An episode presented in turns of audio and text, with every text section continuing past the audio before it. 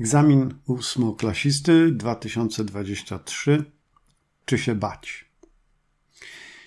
No to już za chwilę, moi drodzy.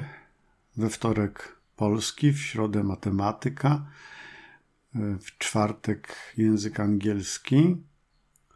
Ósmoklasiści zmierzą się z pierwszym poważnym w swoim życiu egzaminem. Czy trzeba się go bać?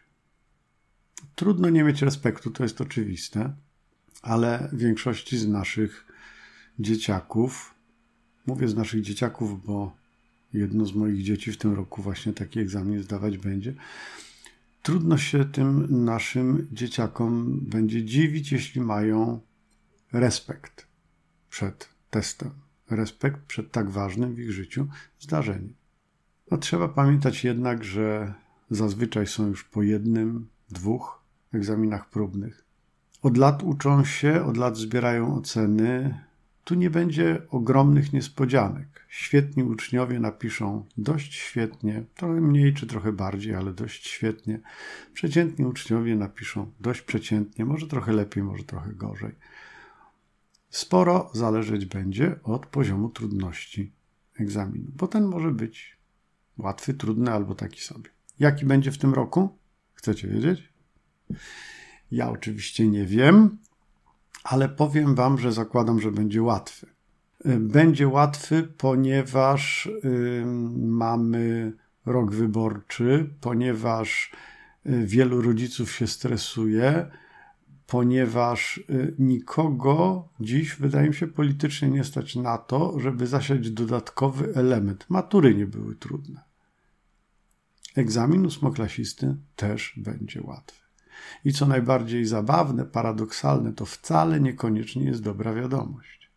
Jak doskonale wiecie, znaczy wiedzą ci, którzy tematem się interesują, do szkół średnich w tym roku pójdzie półtora rocznika, dokładnie tak samo jak w zeszłym roku.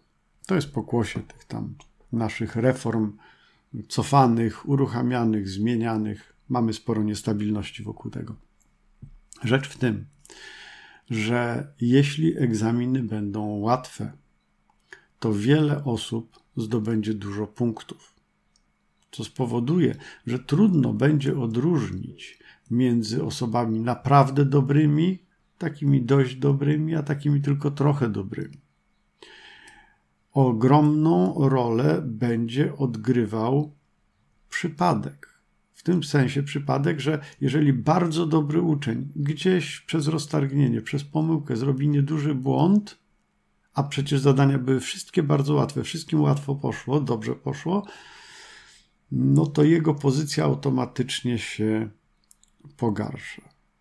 Można by powiedzieć tak. Rodzice uczniów raczej słabszych powinni modlić się o łatwe egzaminy, rodzice uczniów lepszych powinni modlić się o trudne egzaminy. Wszystko wskazuje moim zdaniem na to, że w tym roku modlitwy tych pierwszych rodziców uczniów raczej słabszych zostaną wysłuchane. A czy tak będzie? Wtorek, środa, czwartek. W czwartek będziemy wiedzieli już wszystko. Do usłyszenia.